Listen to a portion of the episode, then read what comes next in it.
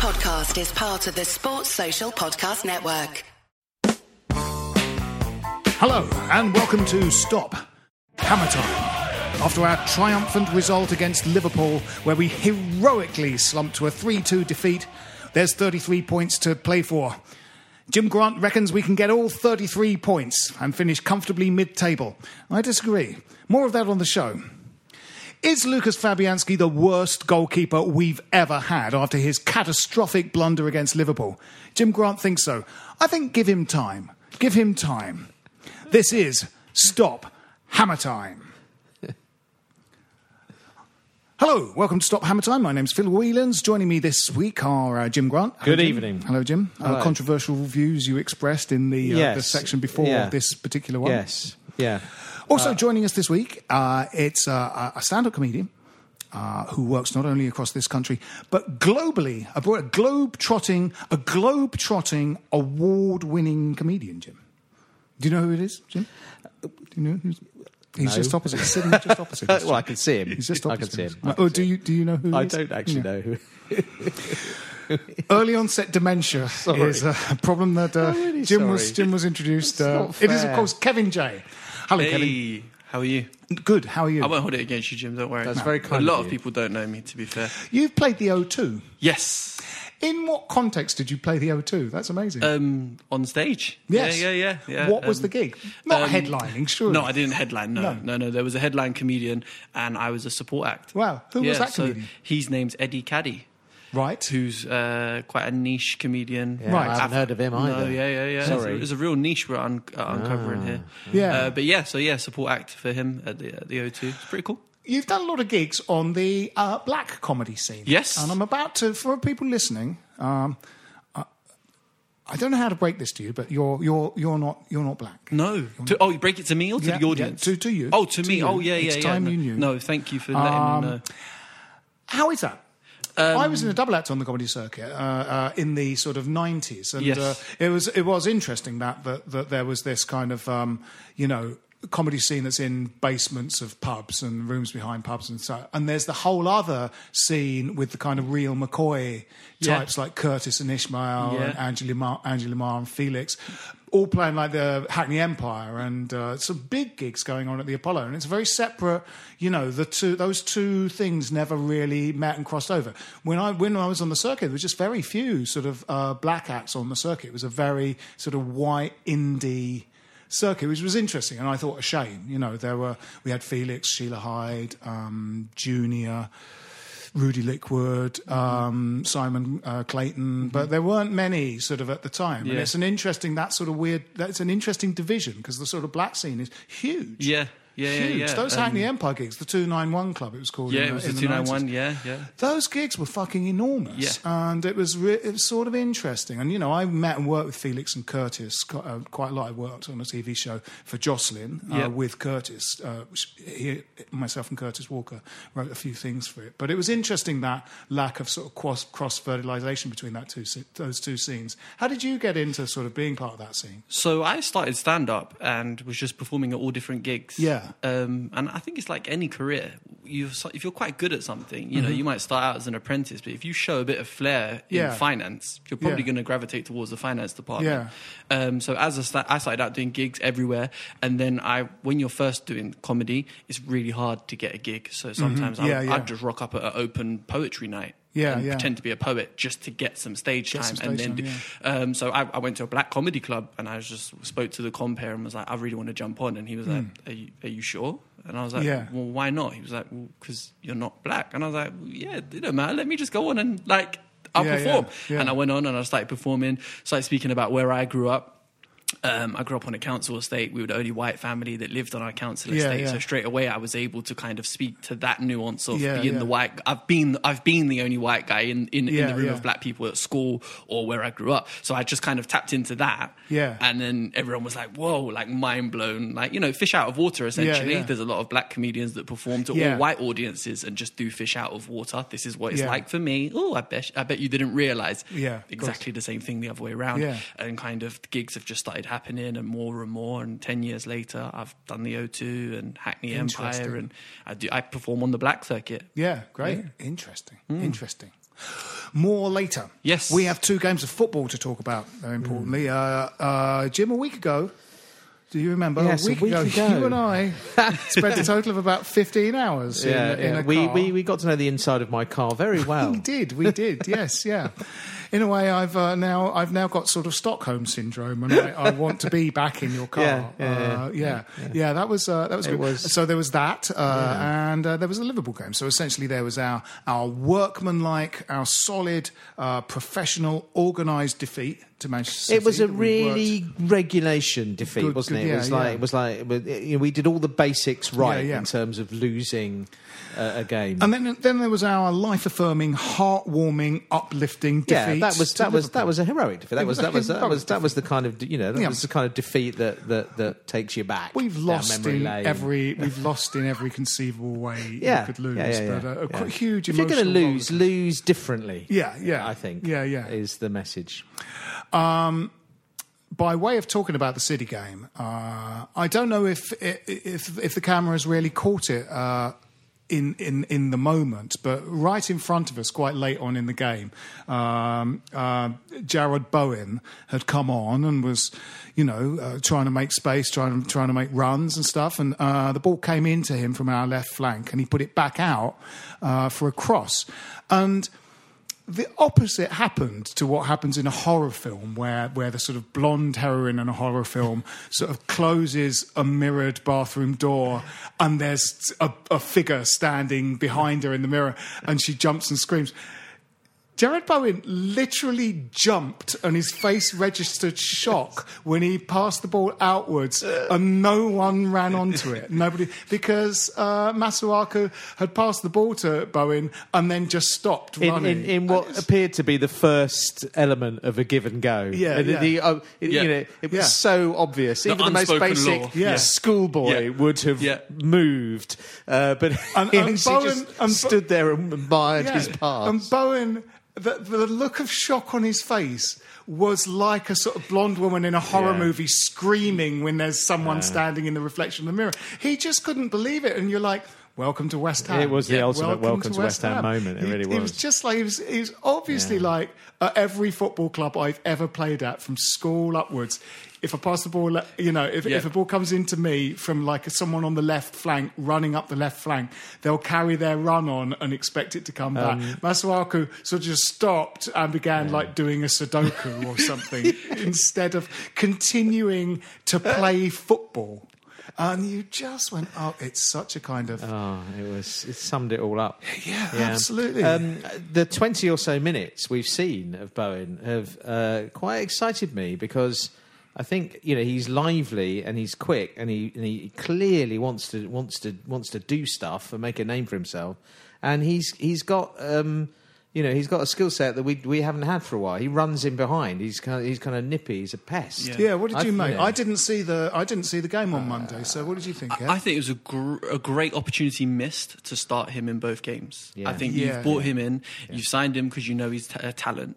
Two games that we essentially. Knew we weren't probably going to win. Yeah. Why not just give him a go? Just put him out and let him start both games and put some a bit of faith and a bit of confidence in him to go. We've signed you. Yeah. We're going to start you against the two big boys. Make a name for yourself, lads.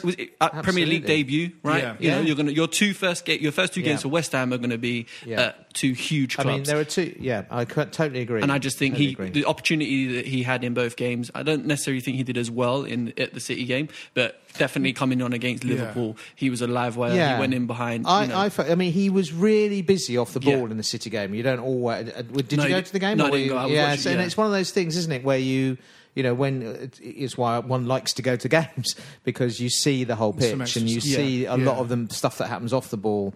And I felt, he was just busy and making runs and looking to make runs and looking to sort of bend a run and get in behind defenders. And he was, I think he's a nuisance. I've watched, the few bits of I've seen him at Hull. He's a pest. He looks that way, he's an irritating player to play against. Yeah. And... we are at absolutely nothing to lose. One of the last strikers of the season, aren't we? One of the last strikers we had that was a bit like that, that was a pest, that sort of tried to make life difficult for central defenders, was Sakho. Sakho had that thing of like, I'm going to make your life difficult whether I'm scoring goals or not. Yeah. And he would make kind of like ghost runs to try and take defenders away from where things were happening and stuff like that. And we're hoping for a bit of that from Bowen. I mean... Arnautovic is sort of too big to sort of suddenly ghost away. I think central defenders knew exactly where he was all the time, but he was still very good at slipping away from a central defender. But Bowen had that thing that Sakho had slightly. It was just being a nuisance, doing unpredictable things that would sort of. Should we talk about City? Should we get this City game over with? I mean, Moyes has rather graciously said that I've inherited a better squad than I inherited when I did it last time. I think that's completely wrong. I mean, I think this squad is just dysfunctional, and there's, Allaire and Anderson are just, Allaire is now not starting. Our £45 million striker is not starting. Yeah, no way is he better than Arnautovic. No. Anderson, there's players are not playing as well as they were. There's a little bit of a can't-do attitude. Mm-hmm. So when he made that team selection for City, it was... a set of the most kind of meat and potatoes players. And there was a little bit what felt like Sam Allardyce seemed to have a philosophy of like, if you want some real graft, pick your most ordinary footballers. Yeah. I used to call it rather unkindly ugly girlfriend syndrome, in that ugly girlfriends will try harder. I don't believe that. I think your flair players can dig you out of a hole. You don't need your grafters to dig you out. I agree with Allardyce on that, but I think you need to have players playing in their positions for that to work. I think he's gone for his most ordinary players, but playing them not in their most preferred positions. So you've got the three in midfield. Three defensive midfielders. You're overloading the midfield with defensive midfielders, so they can't all be playing in a way that allows them to be at their best. In my opinion, I think you need someone in there that is that outlet. And I think with a Lanzini in there or a Fornals or Anderson, despite their lack of form, it gives it a different dynamic for the other two. When you've got three in there, it's too many of them looking at each other, going, who's going? Are we all sitting? Are we? I think that's a real problem. I mean, that my new sort of mantra for this season is despite the fact that we like them both individually, I'm not sure that Noble and Rice play all that well together. I don't think they've got that sort of rapport that a well-drilled sort of central pairing who've got good instincts for what the other one does. Yeah. I don't think they've got that. I think Noble just basically plays like he's got a free role the whole game. And I think Rice... possibly, because of his enthusiasm, he wants to sort of get forward as well. And they haven't really yet developed a system of one will replace the other one while the other sort of goes walkabout. So quite often there's a massive hole in the centre of our midfield. Yeah. And also that is that thing. You've got three people doing two players' jobs. Yeah. So we had, Souček, Noble and Rice. All basically... all doing the same thing, none of them doing incredibly well. And all a bit... none of them with real kind of pace, and so they're kind of the nippy front four of Man City just kind of ran rings round us. We kept it tight at the back and we plugged away, and there was a lot of manful defending. And Rice, to be fair to him, did kind of really come alive in the second half and had an excellent second half, and he was intercepting, he was getting his foot in, and he made some good runs, but. I think it was hard. It's difficult for Moyes because there are just I think it's a very unbalanced squad he's inherited with some catastrophically underperforming footballers in it. But I do think that there were four players that you could have replaced two of those players, and I think we'd have still lost 2-0, but maybe given them more to think about up front. And I think out of sort of Rice, Noble, Snodgrass and Antonio, two of those guys could have been Anderson and Bowen. Or even Anderson and Allaire. But I definitely agree about Bowen starting. I think it was a chance to just let him go on. Prove, got nothing to lose, lad. No one's going to blame you if you don't have a great game. Just, it can't be worse than what we've been doing recent. And, he started Masuaku and Cresswell. That's two left-backs. Yeah. Well, it was a back five. It wasn't even... I suppose, Fredericks went on a run and then got injured. It was a back five, and the comment he made about goal difference after the game was very telling. I think it was a damage limitation exercise from the start, and in that sense, I suppose it's about if you travel that way to see a game, and your team is set up not to win the game, it is a disappointing thing. Yeah. But I take the point of the goal difference. That's the motivation. But what about the mentality of the players and what about their morale? Yes, because exactly. I don't know, I'm not a psychologist, but it would be interesting to see what the morale would be like after going there and giving it a go and coming back having lost 3-2. I bet the morale, the day after Liverpool game in the training ground is a lot better than the day after, playing a back 11 against Man City. Go there and give it a go. And I think actually City were there for the taking more than Liverpool because they missed about 5 chances. They did, yeah. And I think if we had that counter-attacking ability that we had at Liverpool, I think that they were there for the taking. Well, we never got a chance to exploit it. Yeah, no, and the goal was so... the first goal was so soft. Another goal from a set piece. How many we just gives us about 8 or 9 goals, I think, from corners this season. It's still happening, isn't it? Yeah. The Rodri, the Rodri one was very good. I think you've got to sort of write that up. It was a good set piece, near post glancing header. Yeah. Sort of, those are hard to do, and he just got it in the right spot. Looped in that top corner, didn't it? I think there's not much we could have done about that. Conversely, at the other end, we had chances, and. The enigma of it is Antonio. He had. 2, at least 3 crosses that, they just went out for a throw-in for the other team. And a shot that went into the upper tier of the stand. I'm always incredibly soft on players that, like Antonio, who have been overexerted.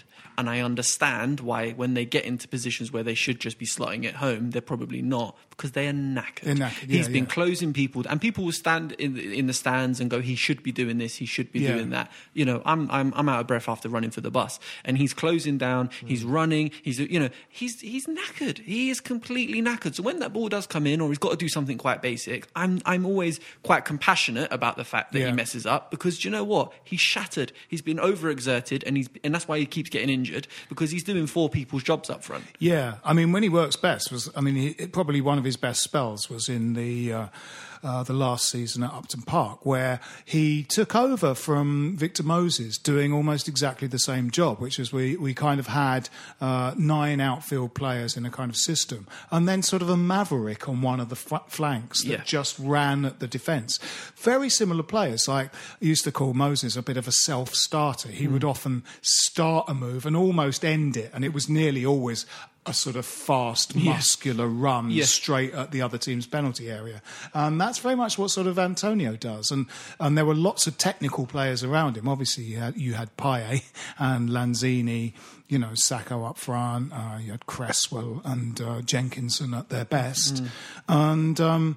You sort of had him as a weird sort of luxury player. Yeah. And I think that's his best role, really, is sort of unpredictable run at them, possibly on one of the flanks. Yeah. And that's sort of his job. Disciplined on his own up front, kind of leading the line. He does it, he tries manfully to do it, but it's not what he's cut out to do. No. It's like what you were saying, using players in their best position. It's not the best way to utilise him. No. But it's a sad indictment of the collapse of Haller in terms of form and confidence that he's having to do it, because we bought a guy to do exactly that role. He's got all the kind of physical attributes to do that role. We've actually seen him in 1 or 2 games do it really well. So, it's a real shame what's happened with him. But Haller's at his best when he's got people up there with him and around him. Yeah, he needs support. He needs people like Antonio and Bowen getting alongside him and making runs. You know, it always makes me smile when we or other teams sign players from a club who are playing two up front or three at the back or whatever it might be, and then you sign them and put them in a different system and go, well, they're completely different to what they were like at the other club. Yeah. Of course they are. Yeah. He had a strike partner. Yeah. Hernandez. It's, do you know what I mean? Like, he's now by himself with no one near him. Yeah. But he got 40, whatever. Yeah, of course he did. He had a strike. Yeah. You know, I think you can't put someone in a completely different system and expect them to reproduce what they did. No, exactly. Absolutely. You know, which makes you so many question marks over so much of the transfer policy over recent years that, you know, and it's another one, isn't it? Yes. But it was sort of, you know, it was interesting. I mean, his post-match interviews about goal difference, you know, made sense and stuff. It was my abiding feeling was that we could have replaced two of the players we had out there with two different players and would have probably lost by the same margin, but just given City more to think about up front because, you know, you're sort of... you know, attack is your first line of defence. If your sort of attacking part of the pitch is you know, has the ball has a bit of possession for a while, that is in its own right sort of defending. You can't just soak it up. It's like we went there to like try and sort of sit back and soak up the coin toss at the beginning of the game. If we can just get through the coin toss, just soak up the pressure and just survive this coin toss, then we can start. Then we can see if we can survive the kickoff. It was just like, you know. Really was very defensive, and I think that said, I sort of understand it, but you know, it also, you know, a lot of his reliable workhorses that he's going, I trust these guys, they'll work hard, are guys in their 30s, Antonio, Noble, Snodgrass, Ogbonna, Cresswell. Yeah. There's five players in their 30s in the starting lineup. You know, and they're reliable, they're good because they're experienced. They're good, experienced footballers. But, you know, I mean, you've got Manchester City sort of running at you and stuff. It's like they're not going to be the guys for that. So. Maybe we'll take a little break now and talk about the Liverpool game afterwards. So we'll be back after this.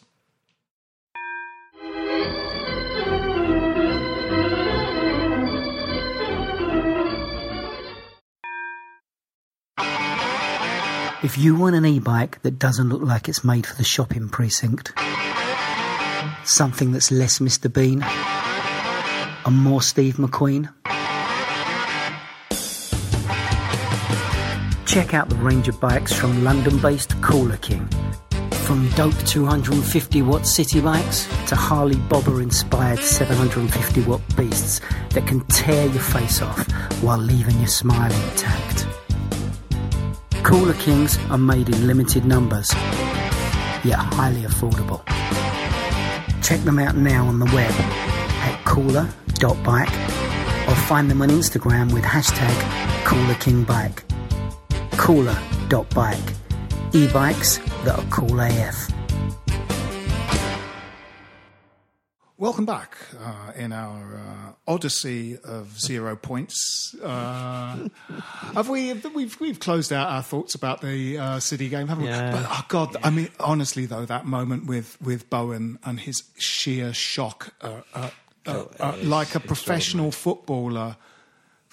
You know, sometimes Masuaku is like a guy that sort of learnt football in his back garden, watching videos like the Scott Parker ball juggling, you know, advert for McDonald's, Burger King. Who's that advert for that he did that?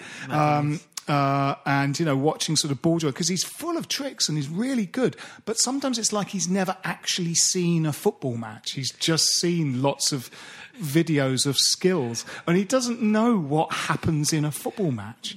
Sometimes it's just the things he doesn't do, and no, like, brain. He quite often doesn't do the second half of a give and go. It's like he doesn't get that crossing over with if he's at left back, doesn't get that crossing over with his left winger or vice versa if he's in front of Cresswell.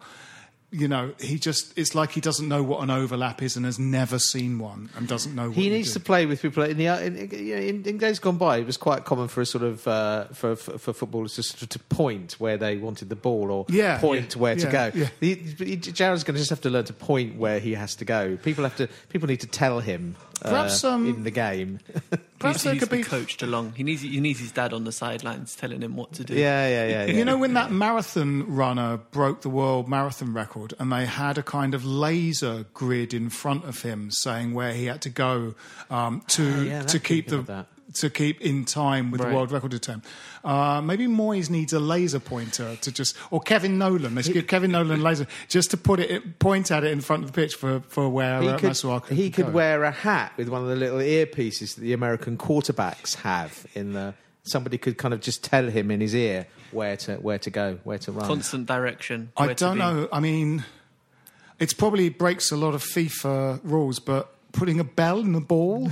Putting a bell in the ball, like when they have blind football matches. When they have football matches with blind people, they put a bell in the ball, and that perhaps there could be some kind of bell in the ball system, or put Masuaku in a ball like a hamster ball. We could put a giant magnet under the pitch at the end of the set and put him and put metal in his boots, like that game you used to play where you moved magnetic players around the. Maybe somebody could just move him remotely. Could he have a metal rod up his back and there be an electric grid above the whole stadium suspended? Yeah, they have those cameras that move around. Like a Dodgem car or something like that. We could do any of those things would help. Something like that. Yeah. But it was just a moment when you thought, oh, Bowen, you don't know what you've come to. Yeah. You don't know what you've come to. We've got two £45 million players, one's utterly stripped of confidence and one's kind of wants to go back to Germany in the next transfer window. And, you know, Lanzini's not the player he was last season. No, he's definitely though I'm sure Lanzini's, there's nothing psychological. It's just like he's come back from a bad injury.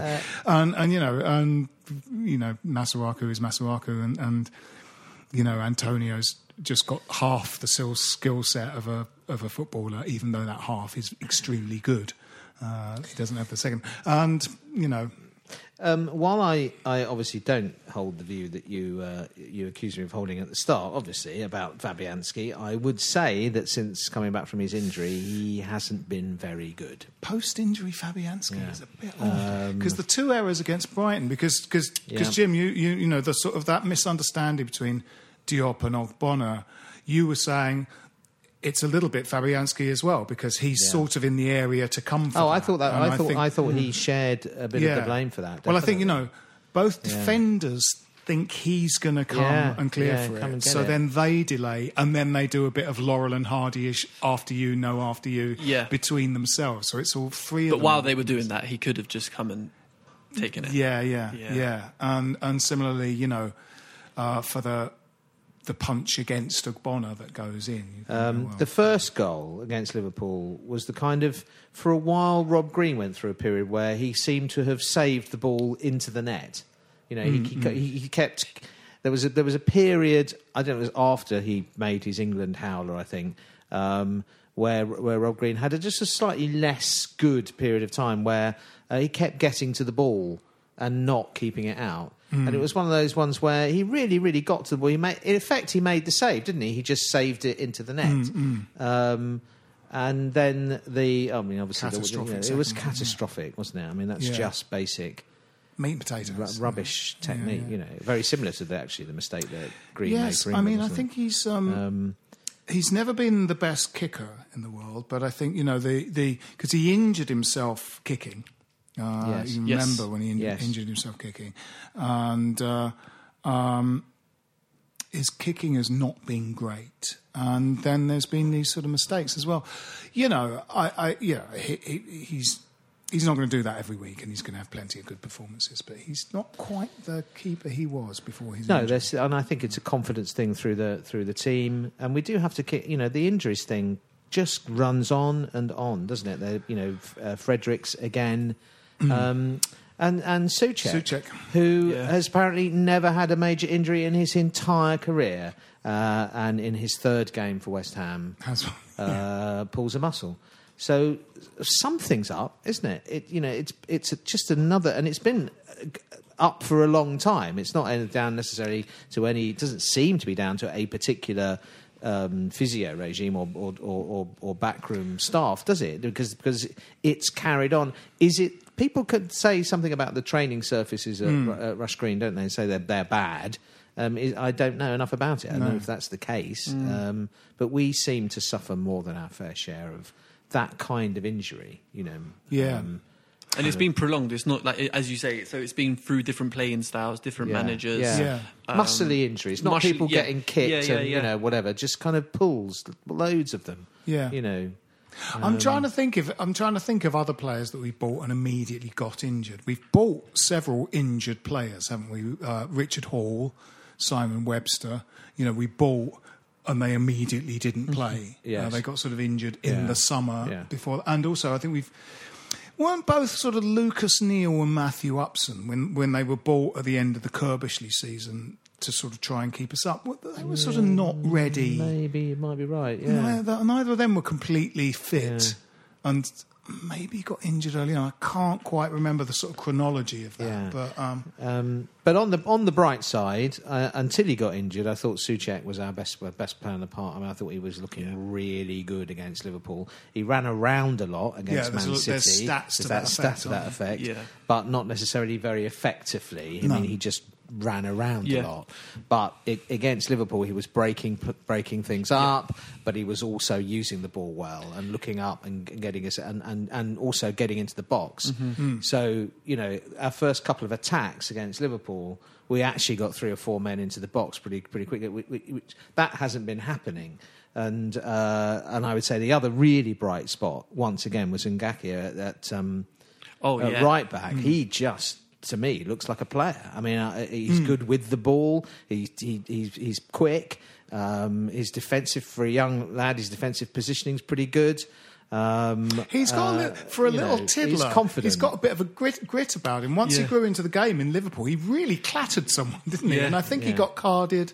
Yeah. I think he got carded up at Anfield as well. I mean, he just, sort of left his foot in on someone just to kind of say, you know, I'm here. Yeah. And he looks quite a kind of genteel little guy. And with Fredericks out, I mean, he's presumably going to have a... I hope he has a run there. You know, he needs to have a run, I think, because... Yeah. He looks pretty decent, to be honest. And he wants to get forward as well, and he joins attacks. Yeah, he wants to play. He looks like he's got all of the basics that we're speaking about. He's got some pace, good decision-making. Shit throw-ins.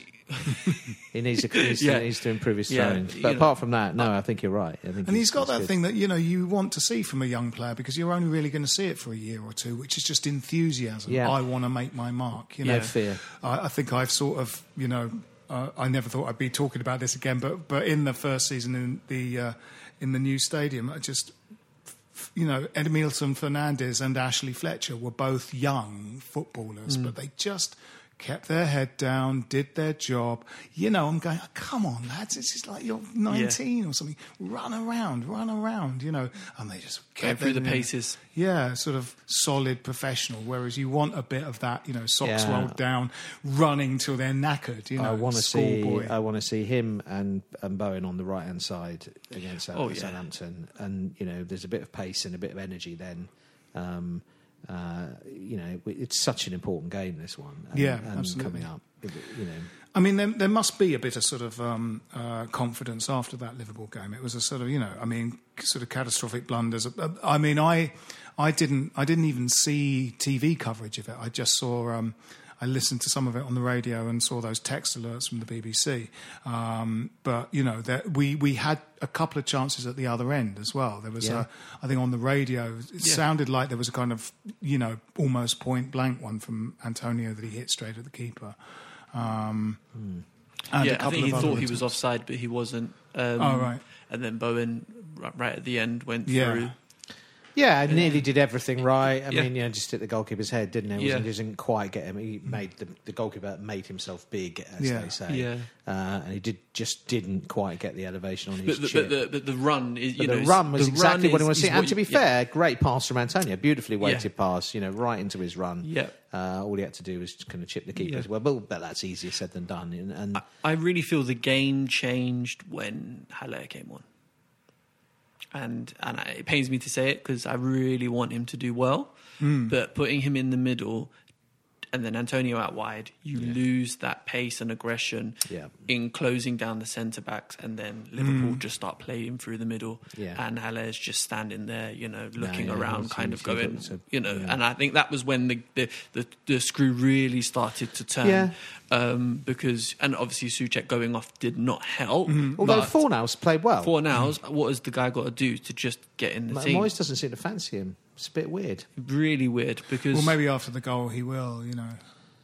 I just think Moyes has been in long enough now to see some consistency in a way of playing, and I'm not seeing it. 2 games, literally City and Liverpool, we looked like 2 different teams. Mm. The game before that, we looked different. You know, a team like Bournemouth, no matter where they go, they play like Bournemouth. You know how Bournemouth are going to play. A little bit more conservatively or not, but Bournemouth play like Bournemouth. Moyes has been in long enough now to have established his way of playing. Yeah. And kind of just, I just want to see some key kind of characteristics of, I know, I have no confidence or inkling of what the lineup's going to be or how we're going to play. We're still kind of working it out. I think, I agree, and I've been certainly so far kind of less encouraged by Moyes this time around than the first time around.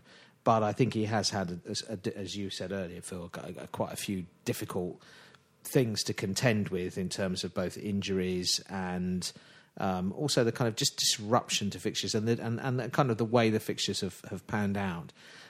It's pretty clear, and he made that clear in the comments after the Liverpool game, that he's been looking at this run of 11 games to the end of the season now. Mm. It's make or break, isn't it? You know, those games against Man City and Liverpool, as we said, free hits. He decided to do damage limitation with City, possibly with the thought that the Liverpool game was coming up. Having played Liverpool at home and actually, you know, didn't do too badly against them at home either. He sort of thought, right, he identified maybe that's the one we'll try and nick something. Mm. That's what it looked like. Now it's huge, because if we don't get something at Southampton, we then have a run of, I don't know the exact order, but Arsenal, Chelsea, Spurs, Wolves, before we then play then a run of games against relegation rivals, as it were. And the problem is, if we end up with next to nothing from that run of games after Southampton, we are going to be probably 19th or 20th. If not, we'll be 19th or 20th, depending on what Norwich have done.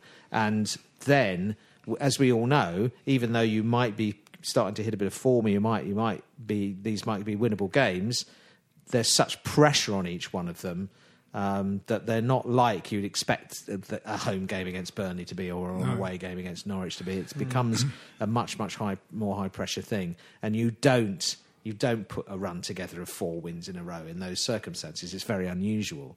So no, it is. I mean, it's very hard for me. Still deep in the doo-doo. Yes, me too. Yes. But he's also just got these players that, you know, again with the sort of consistency of a starting lineup. He's just got a collection of players that don't do what they say on the tin. Yeah. He's got a £45 million Brazilian who just doesn't seem to sort of. I was first half against Liverpool. Yes, I heard he was. I heard he was better in the second half. He was. Yeah, he was growing into it.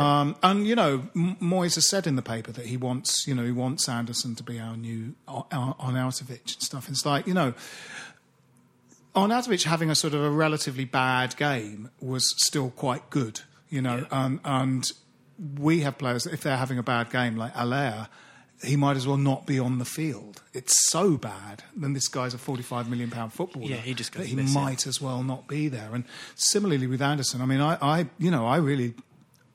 Anderson's just got the chops to be a fantastic footballer, but something's, you know, the psychology of him. I mean, I was thinking, should we cash in the sort of transfer window? Because at the moment, Fornals is as good, is as useful as Anderson. Lanzini is as useful as Anderson. Anderson is best is better than both of those guys, but we're not seeing his best. We're not seeing the best. And, you know, hopefully he's had a break. He's had his injury. He had a good rest. He's just played half a game of football in the last couple of weeks. And you know, he was better the second half. He was definitely warming to the task. There's no question. He has got quality. We've seen it. So he can produce something. So you've got to throw the dice with him, haven't you? You can't. You've got him. You've got to say, look, go out and do it, mate. So I would definitely want to see Antonio, Bowen, Anderson as a front three against Southampton, and I like to see Fornals in behind them, and then it's got Souček's not going to play, obviously, so it's got to be Rice and Noble, isn't it, behind them? I think. Yeah. And then the back four. The back four played well against Liverpool, to be fair. I thought, and to be the centre halves didn't do bad against City either. They didn't. No, defended pretty well. I think he's got to keep the back four now for me. That's his back four. Especially going into the runner games you were just speaking about. Yeah. That's the back four, and build that confidence. I think if you have Masuaku at all, he's a kind of wild card to chuck in as a wide man to run at defenders, you know, when they're tired. Yeah. But against Bournemouth, Masuaku came on as a sort of utility substitute, and in fact sort of took up a position kind of in the middle of the park, and was really good because his range of passing and his ability to trap quite a fast moving ball. He can pull it out of the air. He's real footballer. Skills. He's got no football brain. He just has no idea brain, and he can't defend how the game's played. Yeah. You know, he's a sort of quiet talent, and he looked really good in that sort of central midfield. You know, not with no defensive duties or kind of running duties, but just being sort of spraying the ball. I'd look quite good playing in that team if we're 3-0 up. Yeah, you know, I think the pressure off. Then you get to then see players like him. The pressure's off. He can start kind of.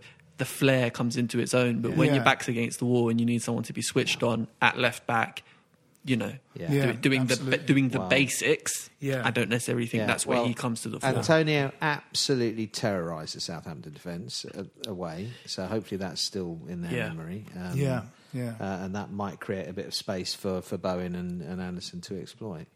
But Fornals he's got to give Fornals a run of games, because Fornals was playing pretty well until Moyes turned up and then decided not to put him in the team. I mean, it's difficult because he's not pacey. He's not a striker. He's not pacey. I mean, we were trying him sort of on the wing and Antonio on the other wing, or him on one wing and Snodgrass on the other wing for a while. But so it's kind of a makeshift winger. No, because he's not pacey, but he's pacier than Snodgrass or Lanzini. I think, and actually he got into some really good positions. He made one fantastic, similar to Bowen. He made one fantastic one, was wide open, and Antonio didn't look up and didn't play the pass, but he was in. If any ball through behind the centre half, and he was in on goal. And he could see he was really frustrated that he's an intelligent footballer. He's quality. He's a full Spanish international. Yeah. You know. I mean, there was recently a kind of sort of YouTube clip of him and a sort of fury about this is who Moyes isn't picking, and he's doing some incredibly tricksy stuff in this clip, but nothing like we've seen on the pitch. And I sort of felt very nearly facetiously posted, okay, we'll pick 9 outfield players and this YouTube clip for the next game then, shall we? Because I haven't seen him do anything like he's doing in this YouTube clip in a claret and blue shirt. So, you know, whatever it is you're imagining is not happening. I think he's taken time to settle. I think he took time to settle. We didn't see the best of him. And I don't think we have seen the best of him yet. But I think he's growing into it. You know, he's on a slow upward curve, and he looked good coming on against Liverpool, and he got into good position to score the goal. Shanked it in, but it went in. And I think that's why he's got to stay in the team, and that's why I wanted Bowen in the team, because we can't expect Bowen to now just turn up at Southampton, make his full debut, and be great if he's not played the last 2 games. And the same with Fornals. Yeah. Consistency is so important. Yeah. It's a bit, it's a little bit to do with our sort of transfer policy, and we've sort of said this before, is that we've just got this squad of people that sort of would like to be number 10, really. Yeah. Fornals feels like he's someone who you probably need to give a lot of the ball to be a bit of a playmaker. So's Lanzini, So's Felipe Anderson. Mm-hmm. So's Jack Wilshere. Yeah. So arguably, if nature had taken its course, Noble. Noble feels like, although his lack of ability to turn and one-footedness might make him a sort of literally a number 10, but he's actually a sort of an advanced. Well, and weirdly, even though we didn't really think he was, it turns out that sort of Souček is an advanced midfielder, he gets really, forward, even though he's tall. He's one of Snodgrass's best periods of football was at Hull, played as a number 10, sort of linchpin player that everything goes through. Yeah. So it's like we've just got this squad of people that go, I'd like to sort of be number 10, really. And it feels like sort of putting him in a position where he sees a lot of the ball is where you want, Fornals, but in a way also Anderson. I think they can both play wide until they have to track back. Yeah. And that's when the you see the wheels come off, because they're going, well, I like to get forward. I'm a flair player. Yeah. I'm an attacking player, and I've spent more time in my half or my back third of the pitch. Yeah. Although to be fair to Anderson, he does do that work. No, he does. He does do that work. He does track, but I don't think that's where he wants to be. No, absolutely. And I think again that will just then make him feel quite disenfranchised about being attacking and having that flair when I spend majority of the time tracking. I think that flair tag thing actually sits a bit heavily on him in some respects, that he feels he's expected to do something special every time he gets the ball. And he does try and, put in those... He tries the Hollywood passes, doesn't he? He's always trying things, but... very often they're a little bit hopeful, and there's a kind of... And sometimes in the wrong position. He did it a couple of times at Liverpool in the centre of the park, where he should have just been playing a simple pass, but instead he was trying to turn out or... Yeah. Yeah. There's also the question of the right sort of runs for him to pick out, and perhaps Bowen will supply those runs.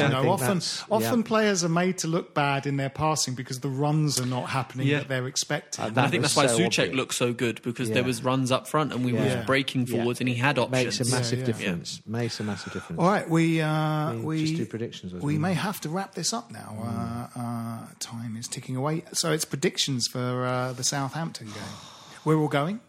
Are we? Yes. Going? Yes. I'm going to try my hardest to be there. Right, childcare is always with a 5-year-old. It's always kind of. Yeah. We toss a coin. Try my hardest. Yeah. What do we think, Jim? Well, I've got to be try and be optimistic. I think it is not quite must-win game, but it's pretty close to it. And I think the crowd will be up for it. I think everyone knows the score. I'm sure the protests will go on outside, but then when we're in the stadium, I think the supporters will get behind the team.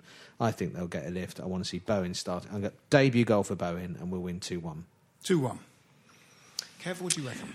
I think he's not going to drop Snodgrass, despite our prediction of the starting line. I think Snodgrass will be in the team, and I think it will be to the benefit for the energy that he brings. But I'm going for a 3-1 win. 3-1 with a Bowen goal. I was tempted by 3-1.